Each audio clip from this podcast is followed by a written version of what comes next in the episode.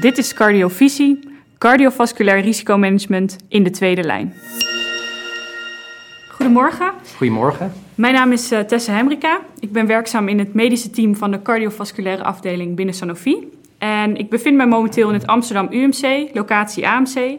Vandaag ga ik in gesprek met professor Max Nieuwdorp, internist bij het Amsterdam UMC, over cardiovasculair risicomanagement bij de diabetespatiënt. Goedemorgen. Goedemorgen. Nou ja, laten we maar meteen uh, met de deur in huis vallen. Want wat maakt cardiovasculair risicomanagement juist zo belangrijk bij de diabetespatiënt? Ja, nou, zoals we, hè, als de diabetespatiënt eenmaal in het ziekenhuis komt, dan is er vaak al of complicaties zijn aan de hand of de ziekte is moeilijker te behandelen. Dat wil zeggen dat er of een hele jonge patiënt is die verwezen wordt voor bariatrie uh, om snel gewichtsreductie te hebben, of uh, nierfalen of nierproblemen of al een hartinfarct, voetproblemen. Nou, die, die patiënten die hebben sowieso al zijn, zitten in een hoge risicoclassificatie, uh, omdat het 90% van de patiënten natuurlijk bij de huisarts wordt behandeld. Nou, als die patiënten komen, dan hebben ze ook vaak al een hele ziektegeschiedenis en ook een behandelgeschiedenis achter de rug. Uh, maar je, ja, je wil ze toch op een of andere manier goed klassificeren. Nou, er zijn een aantal risicoscores, advanced score, um, procam score. Je wil een idee hebben waar ze zitten, maar ze zitten in mijn optiek in ieder geval vaak hoog vanwege dit selectie eigenlijk. Nou, waar moet je, waar moet je goed op letten? En vaak um, is het toch zo dat de patiënten die wij zien niet altijd hun pillen gebruiken. Dat is denk ik uh, dat is al een wijsheid die al zeker 25, 30 jaar uh, bekend is, dat niet alle recepten die wij voorschrijven opgehaald worden. Um, en dat heeft denk ik ook te maken met, dus voor cholesterol of, of hoge bloeddruk. Uh, en dat heeft te maken met het feit dat, dat die patiënten met diabetes die ziekte niet zo goed voelen, maar ook omdat wij uh, denk ik, de ziekte niet als een geheel zien van, van het lichaam als internisten. Dus wij zien iemand voor ons, die komt binnen en je kijkt in je lab naar het HbA1c'tje en het lipideprofiel en de bloeddruk. Misschien een beetje naar het BMI. En als de waarden goed zijn, dat is ongeveer de waarden zijn goed, dan is het goed. Maar dat is vaak helemaal niet zo. Want voor je zit een patiënt die uh, sowieso al die paar jaar bij de huisarts gezeten heeft. Um, soms ook vaak ook, uh, uh, laat zeggen, uh, een, een, omgeving heeft waar die uitkomt. Vaak komt diabetes voor in de familie. soms komen ze uit een andere etniciteit, dus mensen van Surinaamse, Hindoestaanse afkomst die een heel ander risico hebben dan de Turks-Marokkaanse mensen. En ik denk dat wij als internisten ons gewoon niet goed genoeg realiseren dat het een ziekte is die ook van het brein, hè, de, de darm-breinas, waarvan we weten dat die bestaat. En dat die ook, dat wat jij eet, heel erg bepaalt hoe je je voelt. Hoeveel stress je ervaart, hoeveel stress je lichaam ervaart in zuurstofradicalen. Dat dat enorm belangrijk is, maar dat we dat niet goed kunnen meten. Maar wel voelen als we die patiënt voor ons zien, als je ervoor open staat. Dus als jij zegt, nou, we, kijken, we hebben de getallen gezien, maar hoe gaat het met u? Vertel mij eens iets over in wat voor gezin, hoe slaapt u? Vraag ik heel vaak ook. Slaapt u in één stuk door? Of uh, wordt u vaak s'nachts wakker als teken van de OSAS, maar kan ook heel goed zijn van stress, omdat er financiële of stress is van het lichaam, omdat ze om 11 uur nog een bak uh, uh, fructosehoudende uh, snoepjes naar binnen hebben zitten werken. Nou, vaak vraag ik ook wel eens om de partner mee te laten komen. Want wat we denk ik volledig onderschatten als internist is, nou, die pillen worden niet altijd geslikt. Um, vaak leggen we ook niet zo goed uit waarom ze die pillen moeten slikken. Um, maar we kijken, vragen bijna nooit wat eet u. Dus uh, heb je enig idee of mensen vegetarisch eten? Dus patiënten van Surinaamse, Hindoestaanse afkomst bijvoorbeeld en, en, Marokkaanse mensen eten relatief meer suikers. Nou, dat is niet goed voor je suikerhuishouding. Dus hoe, hoe krijg je daar een beeld van? Nou, dat, dat, ik heb het zelf helaas het idee dat de internisten dat met name bij de diabetesverpleegkundigen neerleggen. Die daar wel naar vragen. Maar ja, waarom doen wij eigenlijk als internisten niet uh, in het kader van risicopreventie spreken we samen met de diabetesverpleegkundige. Nu gaat er heel veel informatie verloren omdat die patiënt eerst daar zit en daarna bij mij. Ja, ik vind dat een gemiste kans. Dus het risico schatten we, denk ik, kunnen we goed inschatten met, met zoekmachines, op basis van allerlei wetenschappelijke data. Maar wat daar niet in zit, is, is verschillende etniciteiten. Uh, hoe gaat het met de leefstijl van de patiënt? Hoe, hoeveel stress ervaart de patiënt? Allemaal moeilijk te meten, maar wel te vragen. En het belangrijkste is, ja, wat, wat, wat is het systeem waar die patiënt in leeft? Hoe, hoe, heeft zijn partner ook diabetes? Of is zijn partner juist heel begaan bij de patiënt die diabetes heeft, want ze willen hem niet, of hem niet of haar niet verliezen aan een hartinfarct? Um, dus al dat soort dingen, ja, dat, we hebben denk ik wel de tijd ervoor, maar soms, uh, nou, soms wordt de diabetespatiënt ook wel even gezien als de makkelijke patiënt tussen de moeilijke, on, onopgeloste diagnoses door. Daar moeten we wel vanaf. Dus de omgevingsfactoren ook goed in kaart brengen. Ja, heel erg. En snappen dat het een ziekte is van een systeem. Dus dat, dat de ene patiënt gewoon meer. ehm, eh, dat dat hoge cholesterol deels natuurlijk komt door overgewicht, deels door insulineresistentie, die vaak als ze bij ons komen niet meer te behandelen is met alleen maar orale medicatie, maar dat je ook aan de insuline moet, langwerkend, kortwerkend, ultralang, eh, soms eh, GLP-1 of soms zelfs bariatrie. Dus je moet dat, je moet dat beeld eh, eh, beter hebben en zien dat het een systeem is, maar waar we, en ik hoop echt dat, eh, dat we daar meer en meer naar gaan kijken, en hier in Amsterdam UMC zijn we er ook mee bezig, dat dat het ook een ziekte is van lifestyle. Dus dat, hoe zit het met de stress en de, en de voeding? En, en geven wij daar zelf ook het goede voorbeeld in? Hè? Ik bedoel, mijn vader was vroeger huisarts, die zat rokend met een sigaret. De patiënten, ja, dat, dat kun je zeggen. Nou ja, dat, dat hebben we niet meer. Maar ik zie heel vaak dokters slecht eten, eh voorbij rennen naar hun poli. En er komt dan een patiënt net tegen, terwijl je net weer een pre-processed broodje eet. Ja. Ik denk dat we daar veel in te winnen hebben als we zelf ook gaan inzien hoe die ziekte nou ontstaat en hoe we het echt moeten behandelen. Zien als een systemische Ja. ziekte en ook daarbij meerdere risicofactoren. Ja, meerdere risicofactoren inzien, eh, klassificeren. Ik, eh, ik, eh, ik, ik zei het al, al eerder. Ook, ehm, ik denk dat we best, als je zo'n risico inschat, ook kunt meenemen hoe effectief de medicijnen zijn die we voorschrijven. Dat heet de numbers needed to treat. En we kennen dat voor statines en bloeddrukverlagers. Hè, dat je daar 40, 30 tot 40 patiënten mee moet behandelen om één event te voorkomen. Maar stoppen met roken ligt op 1 op 10. En waarschijnlijk zit het voor, voor dieet en lifestyle ook rond die waarde. Want eh, we weten dat als je keerdiabetes omdoet of je gaat eh, actief met je voeding, die helemaal niet duurder hoeft te zijn dan wat je nu eet, door kookboeken van eh Tamara de Weijer aan de, aan de gang met je lifestyle, dat je diabetes ook echt minder kan worden ehm, of zelfs kan verdwijnen. Nou is daar wel één kanttekening bij. De internistische patiënten die wij zien met diabetes, die hebben dus al langer die ziekte. Eh, dus, en dan, ja. dan is vaak toch wel uitputting van de alvleesklier eh, aan de gang eh, door de insulineresistentie. En zie je dat ook al doe je de bariatrie of ook al doe je de keerdiabetes, omdat mensen vaak hun pillen kunnen reduceren, misschien zelfs tijdelijk kunnen stoppen, maar dat het heel snel wel weer terugkomt omdat die ziekte helaas gewoon al ver gevorderd is. Ja. En ik hoor je ook zeggen dat de patiënten ja, vaak hun pillen niet slikken. Ja, dat, is, dat is in ieder geval oud onderzoek. Hè. Dat Mhm. leerde ik op de geneeskundefaculteit, dat 50% van de recepten niet opgehaald worden. Nou zou dat, daar zit natuurlijk een, een, eh, hoe noem je dat? Een differentiatie in, want iemand met een eh, longontsteking haalt natuurlijk echt wel zijn antibiotica op. Maar voor diabetes, ja, die voel je niet, die ziekte. Je voelt ook geen hoog cholesterol. Je, dus het is heel moeilijk om dag in dag uit die pillen te blijven slikken als je je eigenlijk steeds afvraagt waarom doe ik het. En soms krijgen patiënten bijwerkingen. Van een statine kun je spierpijn krijgen, maar ook soms wel eens een soort niet goed kunnen concentreren. Ja, dan ga je toch zelf als patiënt afwegen, waar doe ik het voor? Ik probeer het wel te vragen aan patiënten. Neemt u de medicijnen in? Ik ben niet boos op u, want ja, de tijd van het opgeven vingertje is natuurlijk wel, ja, die is voorbij. Ehm, want ik denk dat met strengheid alleen krijg je met name dat mensen ja zeggen en in de, en in de spreekkamer en daarna ja, toch waarschijnlijk eh, aversief worden en niet meer zo snel eh, hun, hun achters van hun tong laten zien. Ik denk dat wat we in de ziekenhuizen nu doen, wat in de laatste jaren gebeurt, dat eh, shared decision making, waarbij je gewoon met de patiënt zegt: Oké, u zit nu voor mij, u heeft een hartinfarct gehad, u heeft diabetes. We kunnen, we kunnen, we kunnen absoluut met eh, dieetprogramma's proberen het, het overgewicht iets naar beneden te brengen. Misschien iets van de insuline te reduceren, zodat u niet aan blijft komen, want dat zie je vaak onder de insuline. Maar ja, wat wilt u zelf? En, en neemt u zijn eigen ziekte, hangt u achterover, zegt u behandel mij maar? Of zeg je nee, ik ben actief in het proces van behandeling. Ehm, en ehm, nou ja, als u dan zegt u moet tien pillen nemen, ja, dan begrijp ik dat dat heel erg veel is. Kunnen we daar iets, kunnen we een importantie aanbrengen van hè, wat ik net zei? eh, wat is bekend over de effectiviteit van medicijnen? En eh, als u zegt, ik wil ze niet alle tien in één keer slikken, gaan we een lijstje maken. Maar dat heet shared decision making. Dat betekent ook dat die patiënt niet drie jaar later, als hij tweede hartinfarct heeft, met het opgeven vingertje naar jou komt en zegt, ehm, wat flik je me nou? Dus het vereist verantwoordelijkheid en van een patiënt, dat hij zegt, ik ben ziek, ook al voel ik het niet.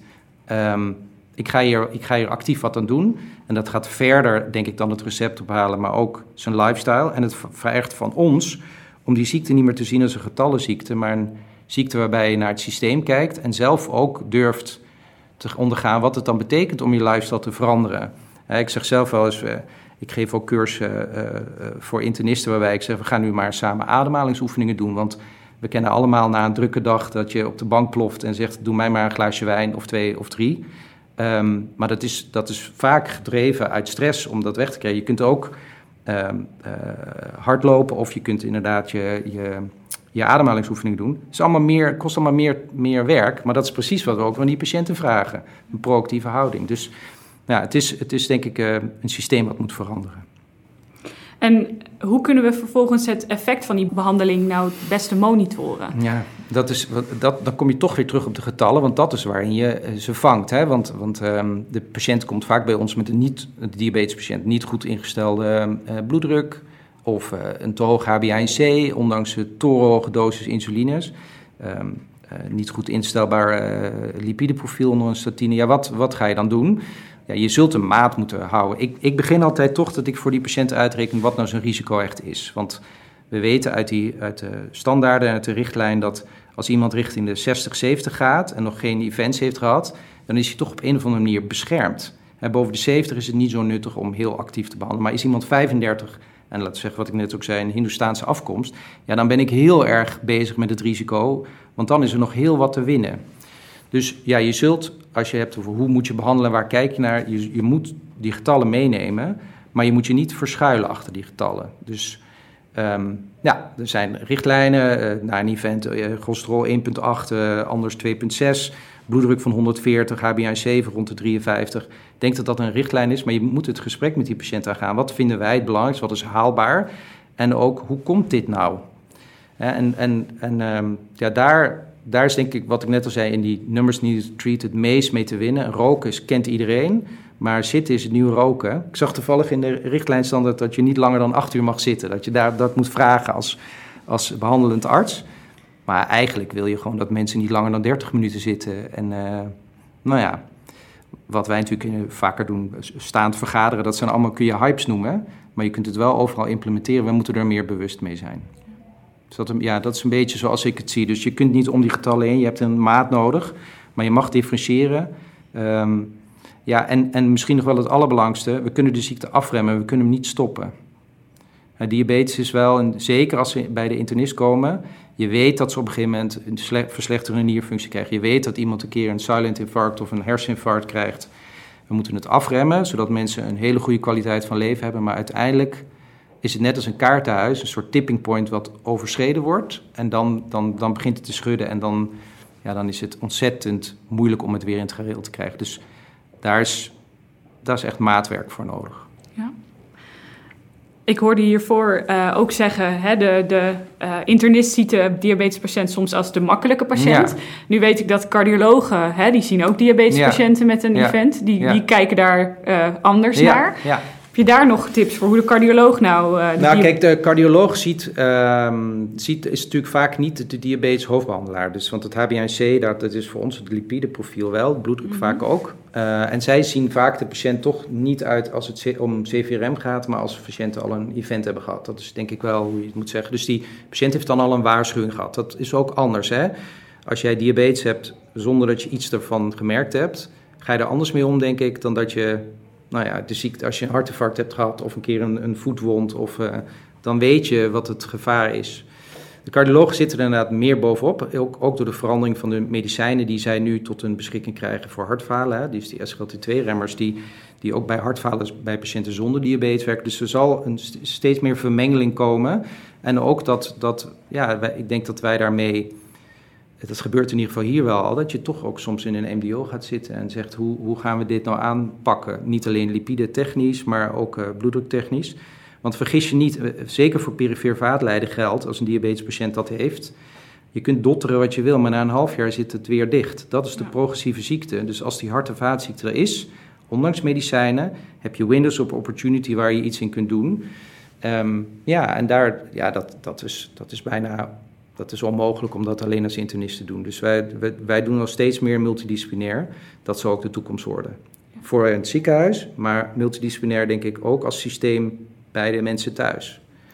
Weten waar, waar ze vandaan komen, weten wat voor lifestyle ze hebben. Want ik noemde dat als voorbeeld, maar ik vind het wel heel belangrijk hoor. Als, je, als ik als internist zeg, oh ja, bij het eind van de deur, als ze bij de deurknop zijn, let goed op je dieet. Maar de patiënt wil dat wel, maar thuis wordt hij de hele tijd verleid doordat er uh, de frituurpan aanstaat of dat er juist heel erg bourgondisch uh, gegeten wordt. Want uh, ja, hoe moeilijk is het dan om je daaraan te houden? Dus, dus je, moet, je moet die patiënt echt zien in zijn systeem. En ik vind eigenlijk dat we af moeten van die wake-up calls zoals hartinfarct of voetamputatie. En dat mensen, want dan is het eigenlijk al te laat. We moeten er veel eerder bij zijn en dat, ja, dat kun je niet als, als internist alleen. Dit moet je samen doen. En de eerste makkelijke stap is denk ik om al het samen met de diabetesverpleegkundige te doen. Dan heb je, mis je al niet die informatie. Heeft de diabetesverpleegkundige ook direct, hè, hoeft het niet meer via de mail, kan direct de, de behandeling. En misschien is dat dan de eerste stap om die patiënt samen te zien met zijn partner of met zijn eh, kinderen. En dan ook eens te kijken en beyond pills en, en insulin, wat gaan we dan doen? En denkt u dat dat al voldoende gebeurt in Nederland? Nee, nee. nee kan ik heel kort nee. Nee, en het is ook heel moeilijk, hè, want het is, uh, ik wil absoluut niet... We hebben denk ik ontzettend veel bereikt in de afgelopen 30 jaar. Dus toen ik nog uh, op de middelbare school zat, bij wijze van spreken... toen kwamen alle cholesterolstudies dat je uh, hart- en naar beneden kon brengen. Dus een prachtige studie van Greg in New England 2013... die laat zien dat we heel veel bereikt hebben met al die risicoreducerende medicatie voor diabetespatiënten. Maar wat ik al zei, de ziekte stopt niet. Dus mensen overlijden niet meer s ochtends om vier uur in hun bed... Maar ze, je krijgt dat, eh, of aan een acuut hartinfarct, maar je krijgt dat er perifere vaatlijden ontstaat. Uh, of chronische nierinsufficiëntie. Of een herseninfarct of silent infarct. Dus, dus je ziet dat de ziekte verandert. Um, dus we moeten absoluut niet zeggen wat vroeg gedaan is, is niet goed. Maar de, hoe de zorg nu nog ingericht is, diabetesverpleegkundige ziet de patiënt, internist, daar los van. Ja, dat moet anders. En ik vind eigenlijk dat er dan ook een diëtiste bij moet. En waar kan zelfs een psycholoog om het geheel te brengen. Nou, dat vereist omgooien van planning. Dat vereist dat die patiënten, die vinden het ook niet altijd fijn, vier witte jassen in één kamer. Maar zo is wel, denk ik, hoe het zal moeten. Want, want ik heb ook niet de wijsheid in pacht, maar de cardioloog ook niet en de diabetesverpleegkundige ook niet. Dus moet om. Ja. Kan, uh, gaat om de welwillendheid. Ja. En samen, de samenwerking multidisciplinair. Denk ja, maar niet eh, alleen op papier. Ehm, en dan merk je dus dat als je multidisciplinair gaat werken, is het vaak vroeg of laat in de dag, want, want het wordt weer om het geheel uh, gepland. Hè? En nou, dat kan ik wel een pleidooi dan maken. Voor multidisciplinair is dat je moet het echt omarmen en, en gewoon gaan doen. Wij gaan dat hier in ieder geval in de Amsterdam-regio proberen. Maar datzelfde geldt, um, je, je moet accepteren dat, dat, de, dat de zorg gewoon heel veel geld kost omdat we ziekte behandelen, maar we moeten naar preventie toe. Ja, dat betekent dat je dus, ja, dat moet je echt om, daar moet je actief mee aan de slag. Dat gaat in de eerste tien jaar ontzettend veel geld kosten voordat je er wat voor terugziet. Dus in het klein, in een ziekenhuis, omgooien, maar ook in het groot voor beleidmakers wij moeten hierin investeren om daar over tien jaar rendement voor terug te krijgen. Want we zijn nu, ben ik de complicaties van diabetes aan behandelen die tien jaar geleden ontstaan zijn bewijs. Zo moeten we er naar kijken. Het is echt een olietanker. In het klein en in het groot. En multidisciplinair, dan denk ik ook inderdaad de eerste lijn uh, ja, bij Nou ja, dat, dat, dat, uh, dat, dat, dat transmurale platforms noem je dat. In ieder geval in Amsterdam loopt dat. Ik weet ook in andere grote steden, waarin de huisartsen samen... die weten dan welke internisten zich bezighouden met diabeteszorg. Uh, dan heb je al niet dat ivoren toren uh, gedoe. Dus dat huisartsen laagdrempelig, als ze er niet uitkomen in de zorg, de internist kunnen bellen of een fotootje kunnen sturen van een voetulkus of een bloeddruk even tegen het licht kunnen houden. Ja, wij moeten, dat is natuurlijk, dat is, wordt niet heel veel gedaan, maar je, je moet er naartoe. En, en als laatste misschien wel belangrijk, die patiënt is het meest gebaat, denk ik, bij zijn eigen omgeving. Ze zijn vaak heel erg bang voor het ziekenhuis, vanwege eigen risico's, maar ook Um, uh, omdat het, ja, stap maar eens over de drempel van, een, van zo'n academisch ziekenhuis. Angstaanjagend groot, onpersoonlijk, terwijl de huisartsenpraktijk ken je. Dus ja, wij gaan ook kijken of we misschien als internist op locatie, zoals, uh, zoals dat in, uh, in, of in um, Alkmaar wordt gedaan, dat de internist één keer per zoveel weken gewoon in de huisartsenpraktijk zit om de patiënten te zien. Want dat is ook goede zorg. Maar zo moeilijk financieel te regelen. Daar moeten we naartoe. Je moet allemaal uit, uit ons comfortzone gaan willen we niet, want als we niks doen, kan ook, hè, dan hebben we zometeen een tsunami aan patiënten, verdubbeling van aantallen. Uh, eerst diabetes en 15 jaar later allemaal hart- en vaatziekten. Dus dat gaat niet. Dat is niet te doen. En, en de, de quick and dirty oplossingen van bariatrie gaat hem ook niet worden. Uh, dus we moeten, we moeten echt naar een verandering toe. En die is er, die, die wens is er bij ook de jongere uh, generatie dokters om toch als een systeem holistisch, hoe je het ook wil noemen, te kijken naar patiënten en wat kunnen we doen aan meer preventief dan alleen maar uh, achter de het rommel opruimen. Want, ja. ja. Ik merk bij jou heel erg de urgentie. Denk je dat dat uh, toch ook in de rest van Nederland voldoende leeft? Of hopen met deze podcast natuurlijk ook een beetje die ik urgentie van harte. Uh, ja, ja. bij de rest aan te wakkeren. Ja, en, en dat het toch begint met gewoon doen. Ja. Hè? Ik weet dat het allemaal lastig is, maar als, als je MDO's kunt opzetten, kun je ook op een gegeven moment je ziekenhuis uit. En voor een patiënt geldt, als je beter begrijpt wat je ziekte is en niet, niet alleen maar een pil slikt, maar ook echt snapt hoe je ziekte ontstaat, uh, dan denk ik maakt het echt niet uit wat je opleidingsniveau is. Dan, dus als je goed gecoacht wordt, kom je er wel. Maar dan moeten wij als dokters ook zeggen, hey, wist je dat chronische stress je ziekte kon verergeren? Kijk eens naar een YouTube-filmpje over ademhalingsoefeningen of, of wandelingen of dieet. Uh, neem eens het uh, kookboek van Tamara de Weijer, zoek dat dus op. Of kijk eens op de website Keer Diabetes om. Dat moeten wij dan ook gaan doen. En niet zeggen, het HbA1c is goed, uh, tot over een half jaar. Nou, dank. Ik een uh, mooie afsluiter. Hartelijk dank. Graag gedaan.